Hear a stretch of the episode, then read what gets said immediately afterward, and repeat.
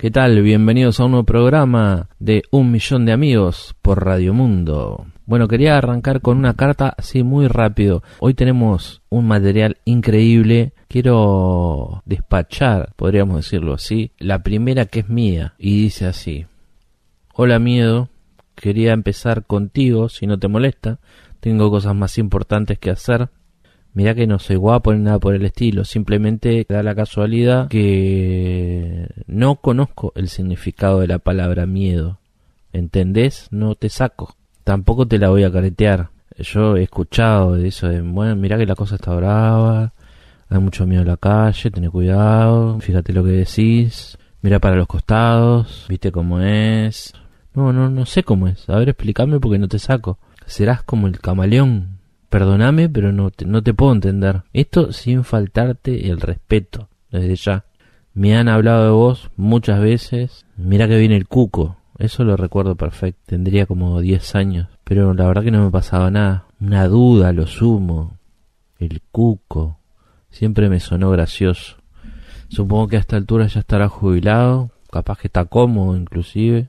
Porque se aportó todos estos años. Y me consta que laburaba estará como dice mi tío Rubén, echado para atrás.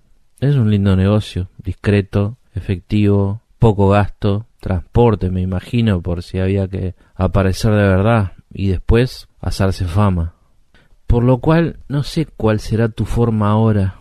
Si el cuco tuvo hijos, habrá algún cuco chico, pero imagínate que si al viejo no le tenía miedo, al hijo es más, si lo ves y precisa ayuda, por acá las órdenes. Yo sé que no es un trabajo fácil, somos muchos, te comes la noche, la madrugada, no puedes salir a bailar un sábado, no, no, no, no es papa. Y después estaba el hombre de la bolsa, pero ese menos todavía. Yo tengo un amigo que lo llama, creo que todos los días, pero y a cualquier hora, el loco va y no sé, como que lo tranquiliza, no sé qué será, pero mi amigo está encantado con él. Así que imposible que me caiga mal un tipo tan simpático y servicial. Me acuerdo de El libro de la selva, Mowgli, Bagheera la pantera, Balú el oso, el rey que quería el fuego del hombre y Shere Khan el tigre, el malo de la película, que atemorizaba a todos, pero le tenía miedo al fuego, al rojo fuego. Si conoces el cuento no te voy a contar el final, pero aparentemente con una llamita nomás, medio que echas para atrás. Así que te reitero, sigo sin conocerte, pero llegado el caso, anótalo por ahí en el blog de notas, fuego, el rojo fuego.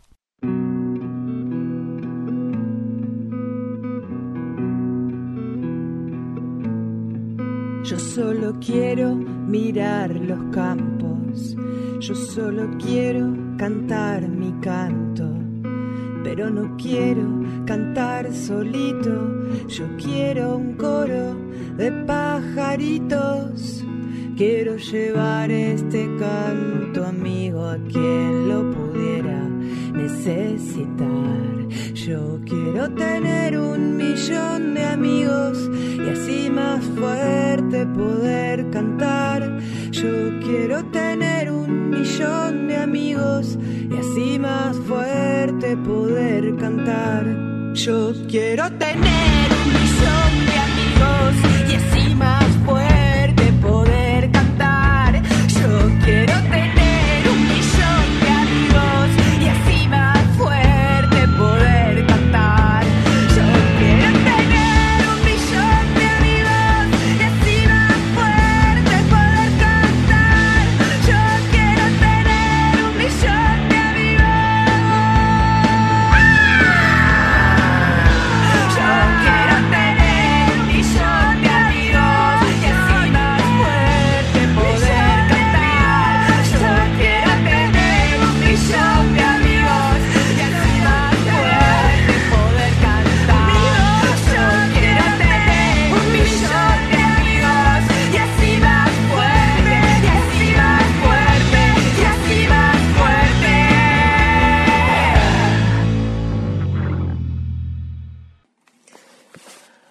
Mayo del 2021. Hola, ¿cómo estás? No te voy a decir cuánto tiempo, porque nos vemos a diario, pero lo nuestro ya no es lo que era. No sé si sos vos, no sé si soy yo o la vida misma. A veces hago memoria de cuando nos conocimos, vos eras tan joven, tan rústico, tan inexperiente, con tantas ganas de triunfar. Te conocíamos pocos y empezamos a disfrutarte. Me trajiste alegrías, chismes, amigos, y también me hiciste conocer a esa gente que mejor que te pise un tren a caer en su boca. Eran épocas en las que no había tantos personajes. Nosotros éramos nosotros y ellos eran ellos. Siempre tuviste la intención de parecerte a tu rival más famoso. Te ibas añadiendo funciones, poniendo complementos para que te eligieran a vos antes que a él.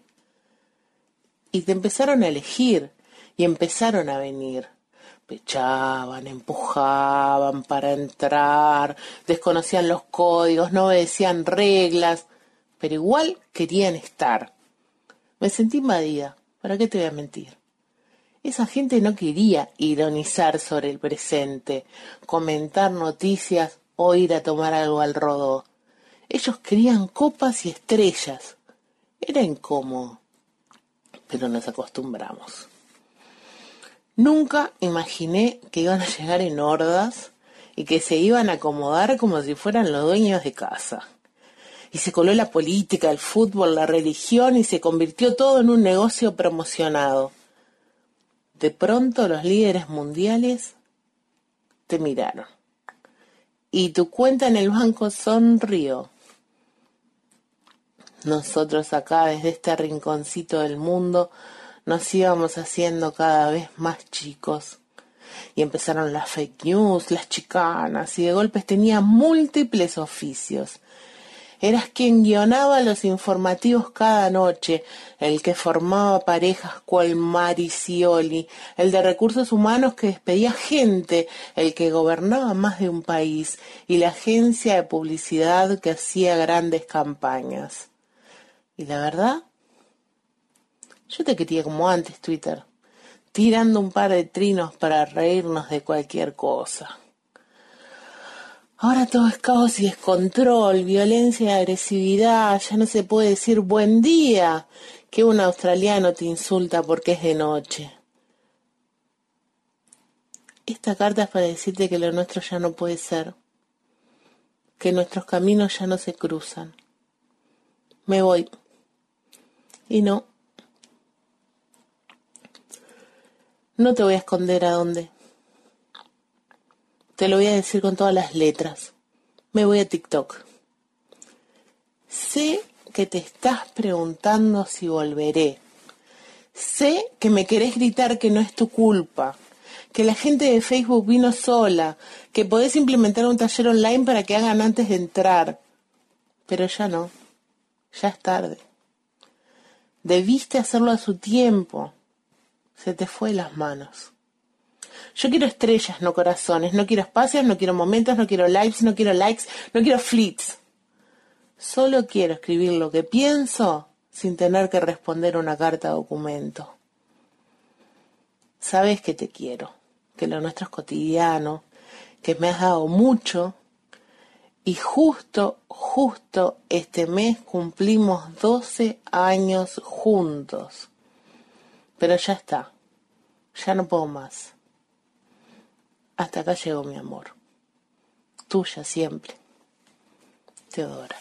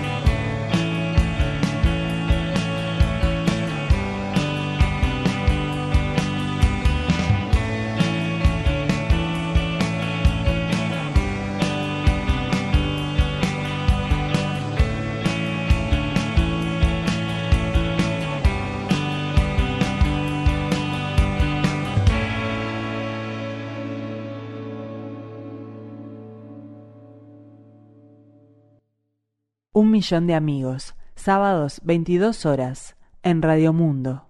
Carta para mamá y un puñado de flores. Querida mamá, estuve pensando mucho en tus flores. Las primeras que se me vienen a la mente son los jazmines de balcón. Los puedo ver mientras escribo esta carta. Seguro sabes de cuáles hablo porque me los regalaste vos. Hace poco uno de ellos dio unas flores impresionantes. El otro, extrañamente, no. Le pregunté a Maite de qué color le parecían que eran y dijo que eran celestes. Otro día los vimos más lila. No estoy convencido del todo. Hablando de jazmines, hace poco, revisando unas fotos del teléfono, me encontré con una que saqué en el sanatorio durante la primera de tus dos internaciones, la que fue pegadita a tu cumpleaños. Te llevé un ramo pequeño de jazmines blancos que compré en la esquina del sanatorio. Me acuerdo que los encontré bastante más chicos que los que solías tener en casa. La foto, por cierto, es de un jazmín que cayó en el piso de la habitación. La volví a ver y no me gustó tanto como la vez que la saqué. En su momento lo tomé como un mal augurio y ahora sé que tenía razón. De esa serie también tengo una foto muy linda de la mano de papá agarrando la tuya. Me gusta mucho esa foto, pero no sé si tengo coraje para mostrársela algún día. Quería contarte, además, sobre otras flores que no llegaste a ver. Las primeras son unas que aparecieron hace un mes, el 9 de abril. Ese día se cumplió un mes de tu muerte. Cayó un viernes y fui a almorzar con papá y Diego. En la noche del jueves y la madrugada del viernes llovió como hace tiempo no lo hacía. Torrenciales. Un poco de justicia poética, supongo. Ese día ya empecé a usar una de tus camperas, porque sí, me quedé con algunas camperas y un montón de medias tuyas. También una bufanda a bordo. Ese viernes papá cocinó una pasta con mariscos. La acompañamos con un buen vino. Antes de almorzar salí al fondo y enseguida noté que una de las plantas de los macetones estaba repleta, pero repleta de flores amarillas. Dio flores hoy, dijo papá, sin agregar mucho más y enfatizando el silencio que dejó. ¿Quién hubiese imaginado al gordo así espiritual, Emma? Las flores, por si te lo preguntabas, son unas llamadas tecomas tans. Se las conoce comúnmente también como tronadoras o garrochas. Lo sé porque me bajé la aplicación esa que usabas para saber qué planta era cuál. Otras flores recientes que desconoces son las que compramos para llevarte el día que fuimos a dejar tus cenizas en donde vos querías. Maite compró un ramo precioso en una florería del barrio muy coqueta, la misma de donde salió aquel ramo que te dimos el día que te dieron el alta de la primera internación. El ramo que armaron era precioso. Me tomé la molestia semanas después de preguntarles a los de la florería qué tipo de flores había en el racimo. Me dijeron que había crisantemos, lisantus rosados, felipillas margarita y astromelias rojas y amarillas. Las flores las desparramamos muy delicadamente junto a tus cenizas. Hizo un día soleado y precioso. Comimos asado y postre brasilero que hizo Beatriz, tu hermana. De tarde no me resistí y me traje alguna de las flores para casa. De esa recolección solo quedan cuatro flores ahora, dentro de un vaso de agua. También las puedo ver mientras escribo esta carta, al igual que los jazmines. Por ahora, esas son las flores sobre las que estuve pensando. Antes de despedirme, Ma, te cuento que mañana es el Día de la Madre, el primero que nos toca vivir sin vos. Cae un domingo 9 de mayo, el día que se cumplen dos meses de tu muerte. Te imaginarás que siendo domingo vamos a prender un fueguito. Voy a comprar unas flores y las voy a poner sobre la mesa. Después te cuento cómo quedaron. Pienso mucho en tus flores, en quién las va a regar y en lo mucho que te extrañamos, todos los días. Te adora tu hijo Pablo.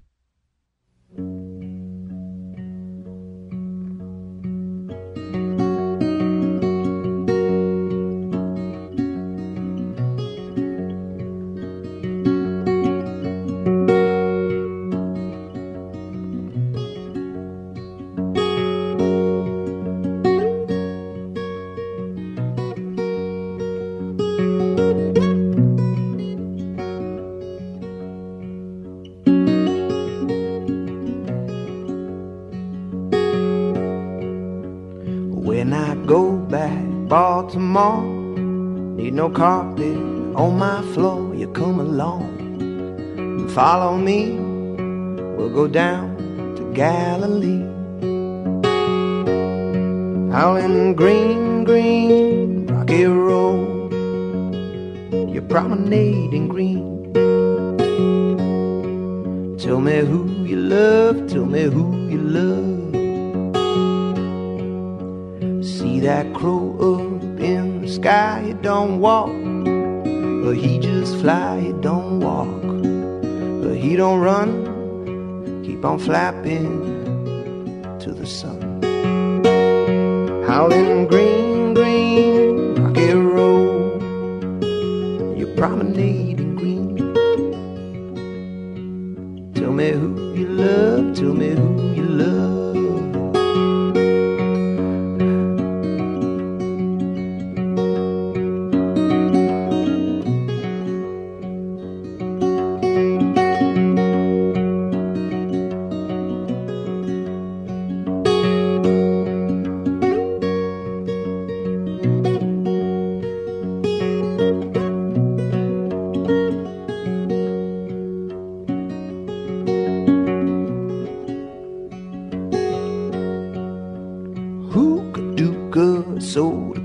does your mama chew tobacco if your mama chews tobacco?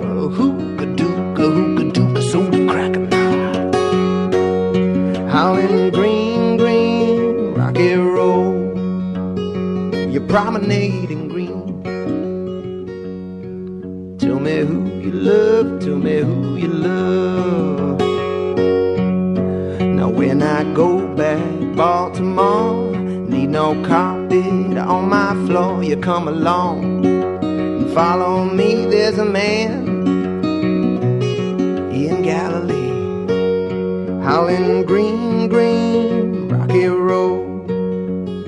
You're promenading green. Tell me who you love, tell me who you love.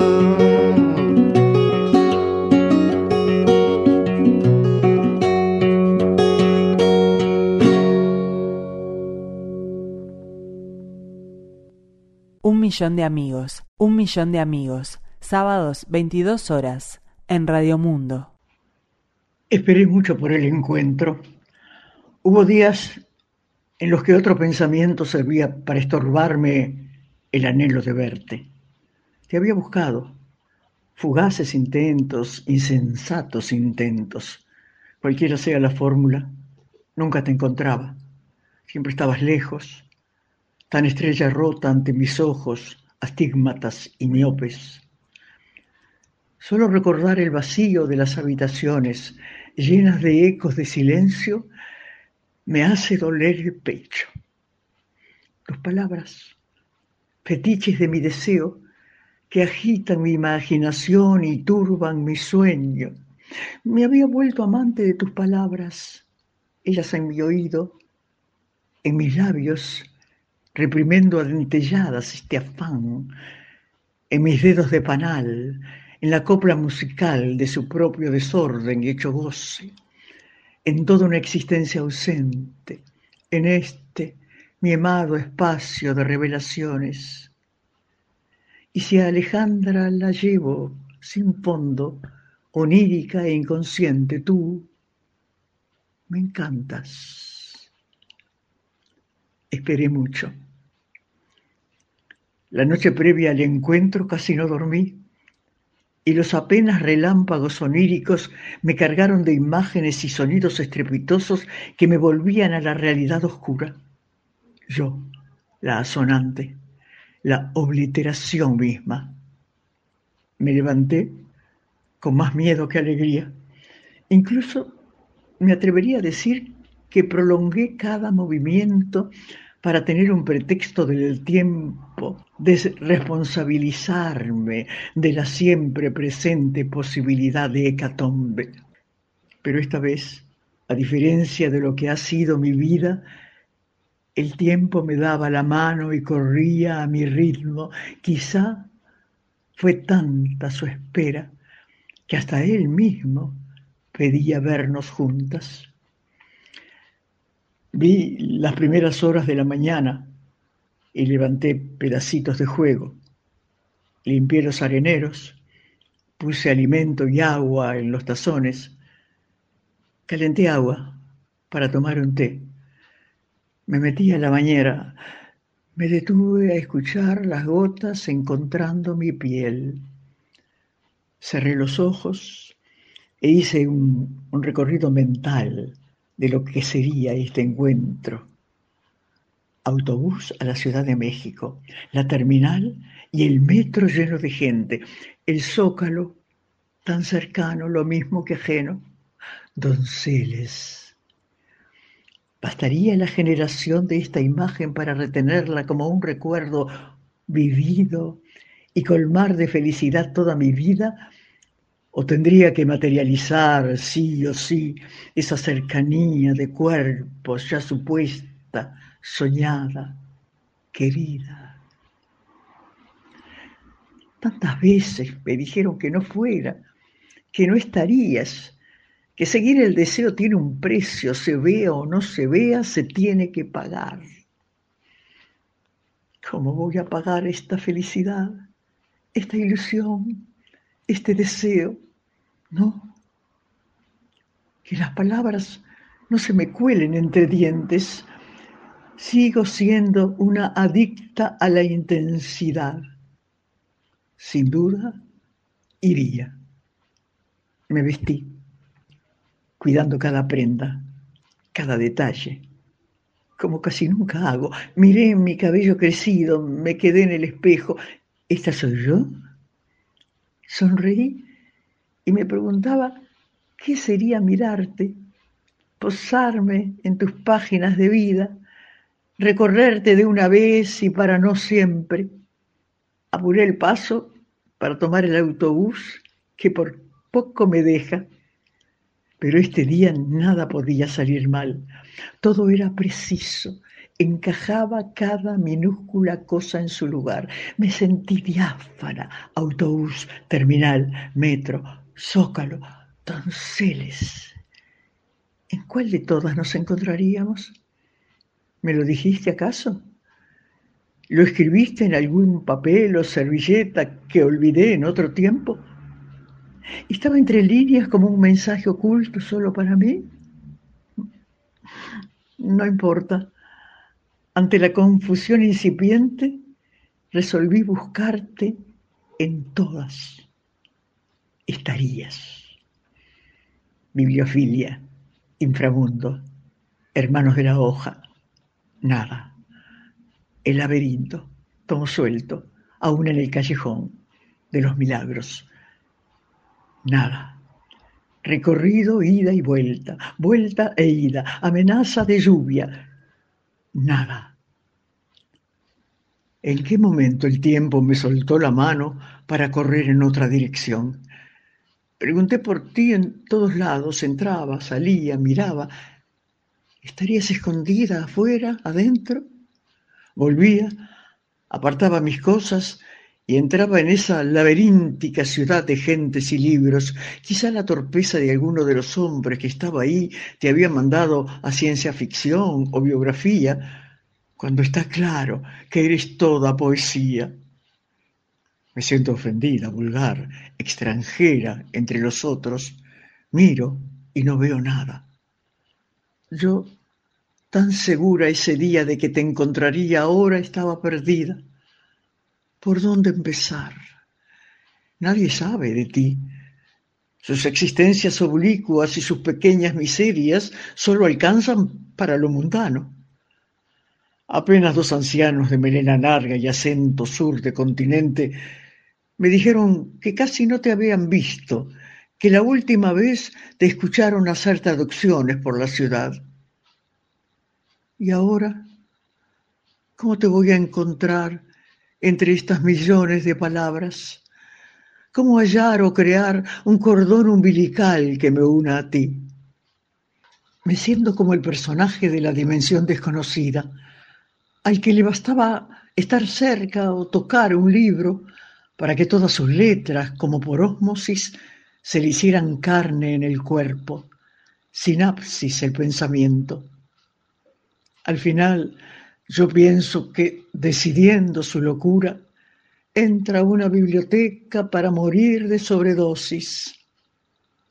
Así me siento, Cristina, pero al revés, porque a mí no me llegan las palabras, no tengo pistas de dónde estés y comienzo a sentir pánico y quiero gritar y que me dejen sola hasta encontrarte. Pero la arena sigue cayendo y mi sobredosis de vacío ¿Será de este falso abandono acaso abstención anunciada? ¿Por qué no viniste al encuentro, Cristina? Sabías que te estaba esperando. ¿Sabías que te estaba esperando? Me voy yendo a padecer la realidad. La prosa de mis pasos atemporales marca una despedida, si se le puede llamar así, a un no encuentro. Solo me queda decirme, mientras atravieso la Alameda Central, que esta sí es una guerra perdida que, y memorian, la vida se me escapa, que sigo sin hallar las estrategias del deseo. Tu muy desconocida Itzel.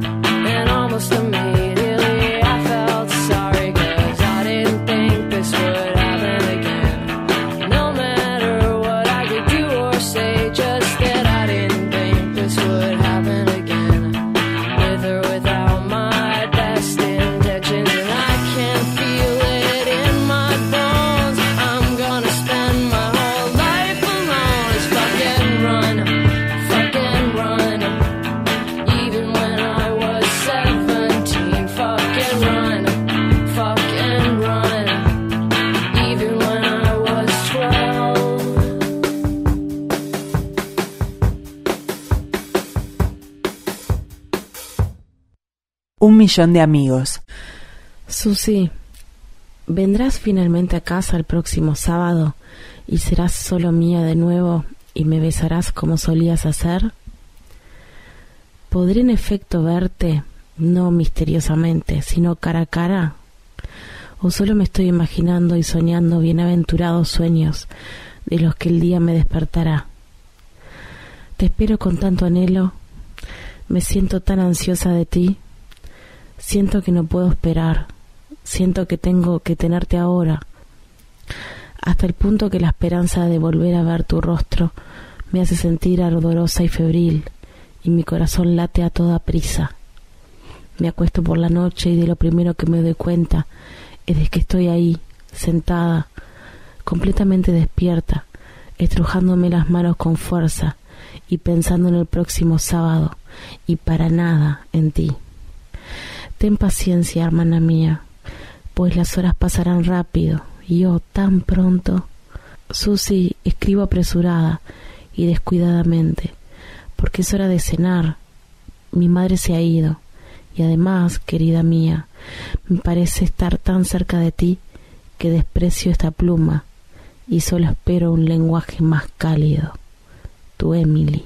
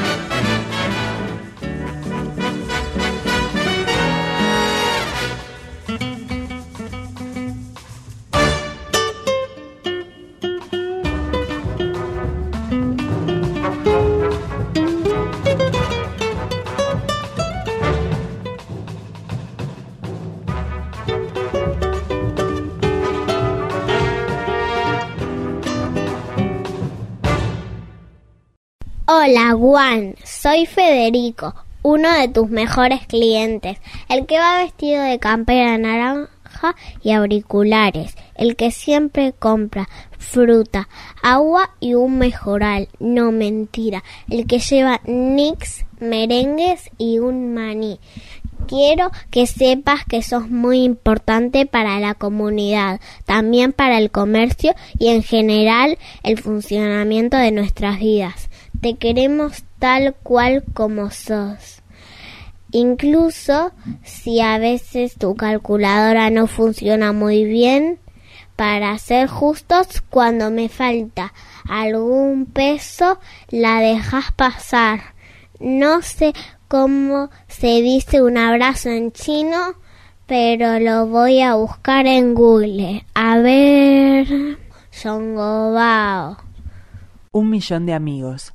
Sábados, 22 horas, en Radio Mundo. Un millón de amigos. A manera de carta, en forma epistolar, llegó a mi casa tres manuscritos. Con el tiempo, luego de leerlas, me di cuenta que pertenecían a William Burroughs.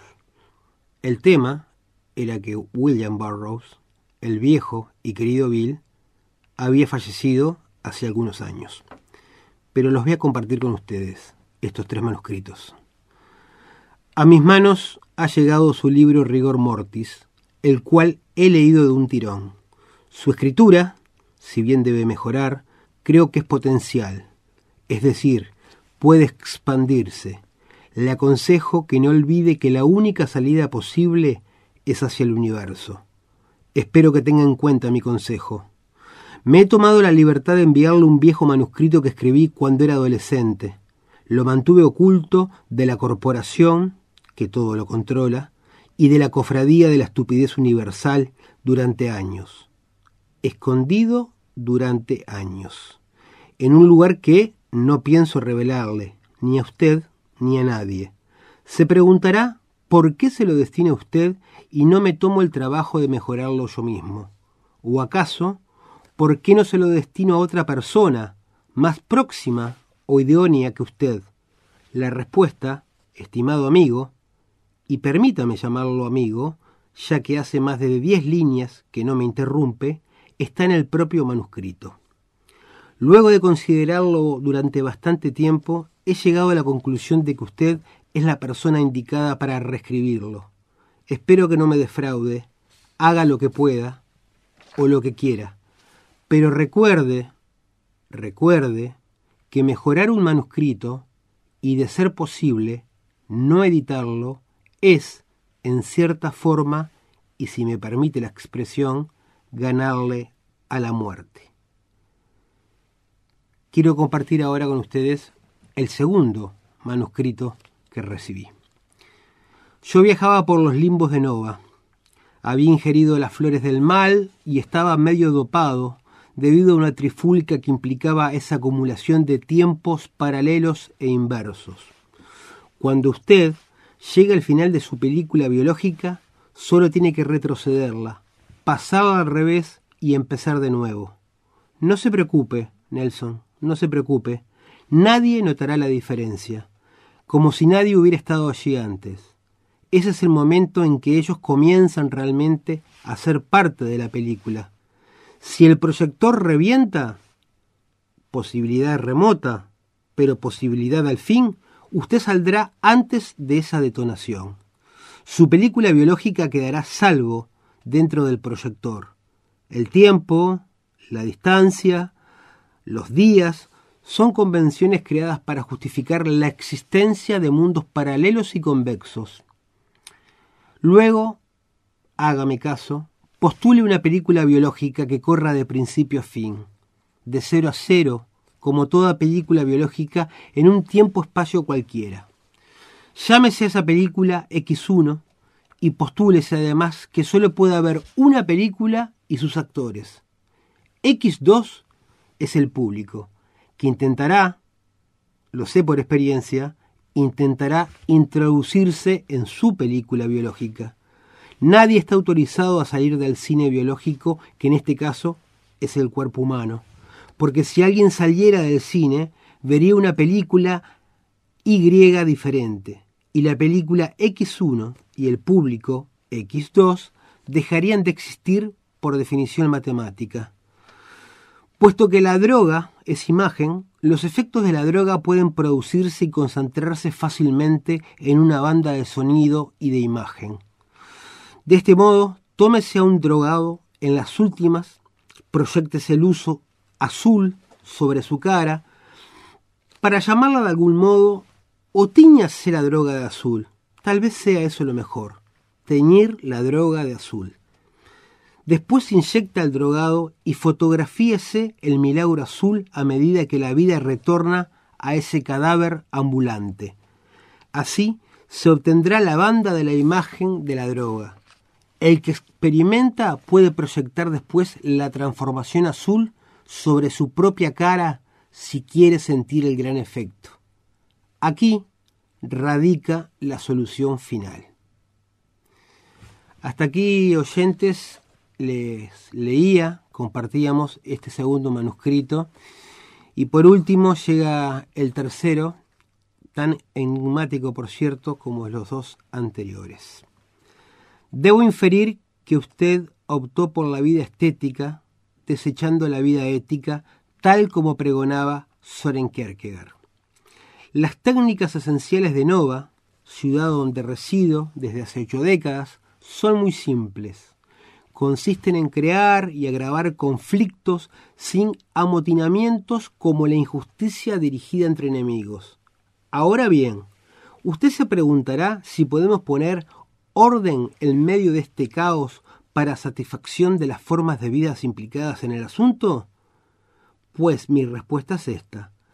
La Tierra no debe someterse a la corporación. Ya le conté en el primer manuscrito que la corporación lo controla todo. La única solución son los perros terrestres, pero tenga en cuenta que en cuanto se reúnen son corrompidos. Por lo tanto, sugiero que las reuniones sean fijadas cada día en un lugar diferente, como juego de dados flotantes.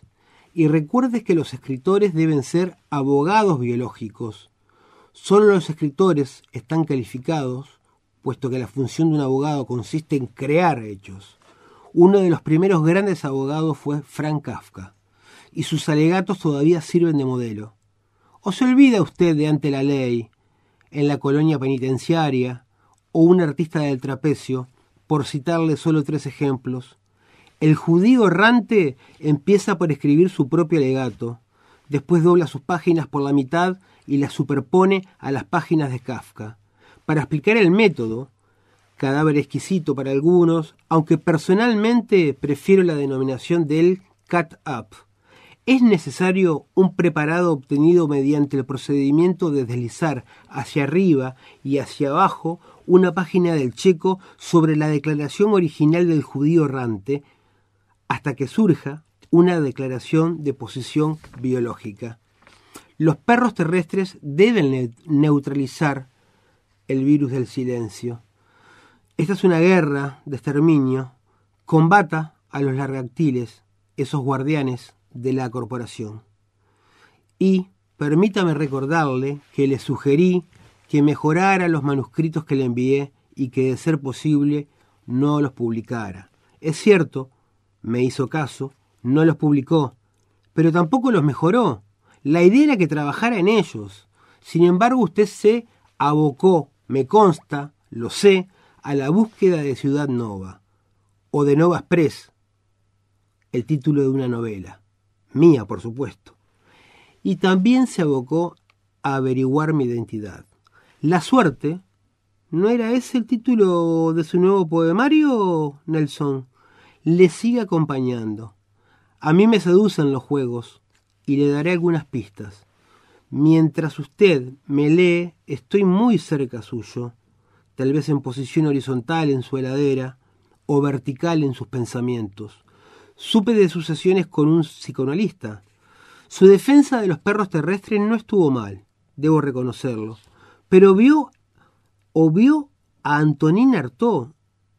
Eso es imperdonable. Antonín Artaud lo conocí en México en una sesión de peyote. También era miembro de los perros terrestres y resistió la corporación. ¿O por qué cree usted que escribió mensajes revolucionarios? Borges decía que dos es una casualidad y que tres es una certeza. Esto es el último manuscrito. Completa la Trinidad que tanto lo angustia. Preste atención, léalo entre líneas, descifre en lo no escrito lo escrito y viceversa. ¿Recuerda usted la sentencia de Raymond Chandler? No escriba nunca nada que no le guste. Y si le gusta, no acepte el consejo de nadie de cambiarlo. Lo demás no saben.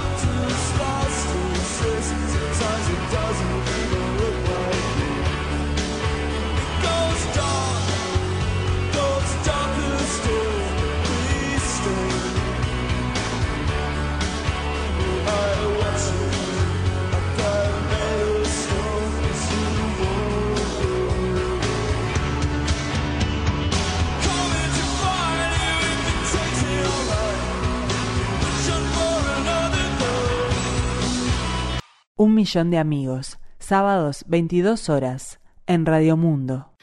No creo que te asombre esta carta, pedazo de páncreas insurrecto. Es más, en el lugar cargado y brumoso del mundo donde andes, te imagino sonriendo mientras lees el remitente y recordás este cuerpo mío, tu patria abandonada, con una mezcla de nostálgico desprecio. Huiste, cobarde, como si esta tierra tuya hubiera sido arrasada por un ataque de fundamentalismo.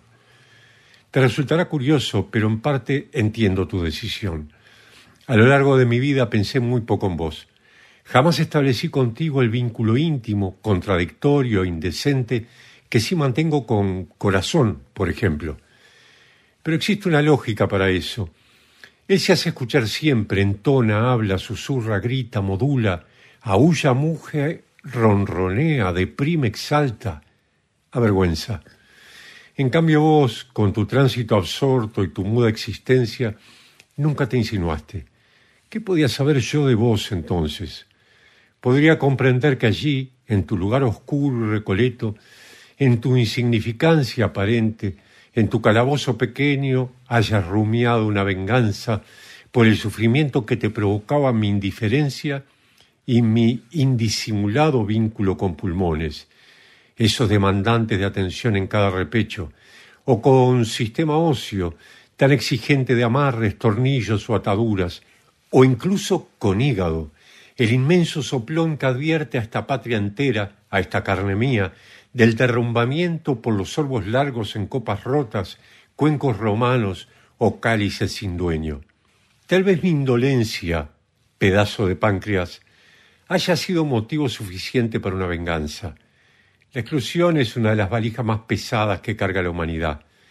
El no ser pensado por nadie, el olvido, el ser relegado mientras le dabas a mi cuerpo los mejores años de tu vida trabajando a jornada completa, ahora lo sé, en la producción de enzimas. Y mientras tanto, a tu alrededor, eran otros los que se llevaban la gloria de cualquier victoria o el consuelo de una derrota. ¿Cómo iba a saber yo que entre vos y el resto estaba colédoco y que podía taparse de tanta furia? En fin, allá las tierras heladas donde te encuentres, pedazo de páncreas insurrecto, te cuento que tu venganza funcionó, lo hiciste. La revolución de los olvidados se autoexilió, pero cometiste un error, no irte del todo. Una parte de vos quedó en mí, viviendo. Entonces, el lugar al que huiste te pobló de tristezas largas y de desesperanza, porque estás todo el tiempo recordando que aquí, tu otra parte, celebra la vida, baila con el candombe de mi bajo vientre y cada tanto se pasea por las esquinas del epigastrio. Ahora bien, tuviste la ignominia de implicar a terceros, no tenías derecho. Llevaste contigo una parte de estómago a quien me unía una diversidad de exquisitos tucos. Llevaste a vesícula, que siempre estaba como una niña vigía, contando los chicharrones como si fueran estrellas llevaste a duodeno, con el que no llegamos a estrenar ni siquiera una úlcera pequeña. Páncreas insurrecto, te vengaste por mi desatención, pero lo peor que hiciste fue buscar la complicidad de todo un sistema que probablemente te respetara y por eso decidió acompañarte. Ellos eran buenos, estaban felices, nada los incomodaba hasta que llegó tu palabra tu vómito hipocrático de humor negro, tus asombrosas señales de pesimismo infundado. Ahora sabelo, lo tuyo no es un autoexilio, es un definitivo destierro. Mientras tanto mi vida sigue. Esta patria con dos piernas y dos brazos sigue llevando el nombre de siempre. Sus símbolos se mantienen indómitos, imborrables, y cada parte que decidió quedarse sigue haciendo su trabajo como puede, como sabe y como debe. Y yo satisfecho.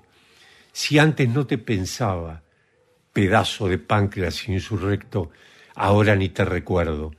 Que el destierro de mi cuerpo le sea leve al resto, pero que a vos y a Colédoco les pese. Que solo encuentren pan duro como alimento y que al resto, quienes te siguieron confundidos y desafortunados, Ellos sí, que encuentren caviar si es lo que prefieren. Como sé que no hay regreso de esa intemperie, estas serán las últimas palabras que te dedique, porque ahora sí, con quien converso es solo con el pedazo de voz que quedó en mis adentros y con quien seguimos adelante, peleadores, glotones y enteros. Claudio. Un millón de amigos. Y así vamos llegando al final de un nuevo programa de Un millón de amigos. Muchas gracias a todos los oyentes que nos saludan, nos felicitan por el programa y les recuerdo que nos sigan enviando cartas al correo electrónico milloncartas@radiomundo.uy. Hay muchas que todavía no leímos, las tenemos aquí en un cajón eh, con doble candado, pero estén atentos a cada programa porque en cualquier momento les toca. Nosotros no explicamos demasiado lo que sucede en el programa, nos gusta así, pero hoy me parece que amerita, que corresponde, no sé por qué. Este fue un programa muy increíble, no sé en comparación con los demás, habría que escucharlos todos de vuelta, es una cosa que les recomiendo, tanto en Spotify como en la página de Ens Perspectiva. Pero eh, vayamos al punto porque nos tenemos que ir, se nos va el ómnibus. Participaron hoy del programa el periodista Pablo Estarico, que le dedicó una carta a su madre, mi amiga Fernanda, más conocida como Teodora, con su carta de despedida para Twitter, Leti, que leyó una carta de Emily Dickinson para Susie, pueden averiguar quién es Susie, ya deben saber quién es Susie, calculo yo. El escritor y periodista Nelson Díaz, que estuvo conversando con William Burroughs, un abrazo grande para él también. Cristina Morán, sí, Cristina Morán participó de este programa le mando un beso y un abrazo. Estuvimos hablando mucho con Cristina porque, bueno, puedo decirlo así tranquilamente que es mi amiga, Cristina. Y ella leyó una carta de Itzel a Cristina Peri Rossi. Investiguen a ver de qué se trata. La carta es preciosa. Lena leyó mi carta para Juan. Y por último participó el señor Claudio Invernici todo un honor que haya estado aquí en las páginas sonoras de un millón de amigos. Y él justamente fue quien eligió la canción para irnos. Es la versión de Un beso y una flor de Trotsky Vengarán. Hasta la semana que viene con otro programa de un millón de amigos.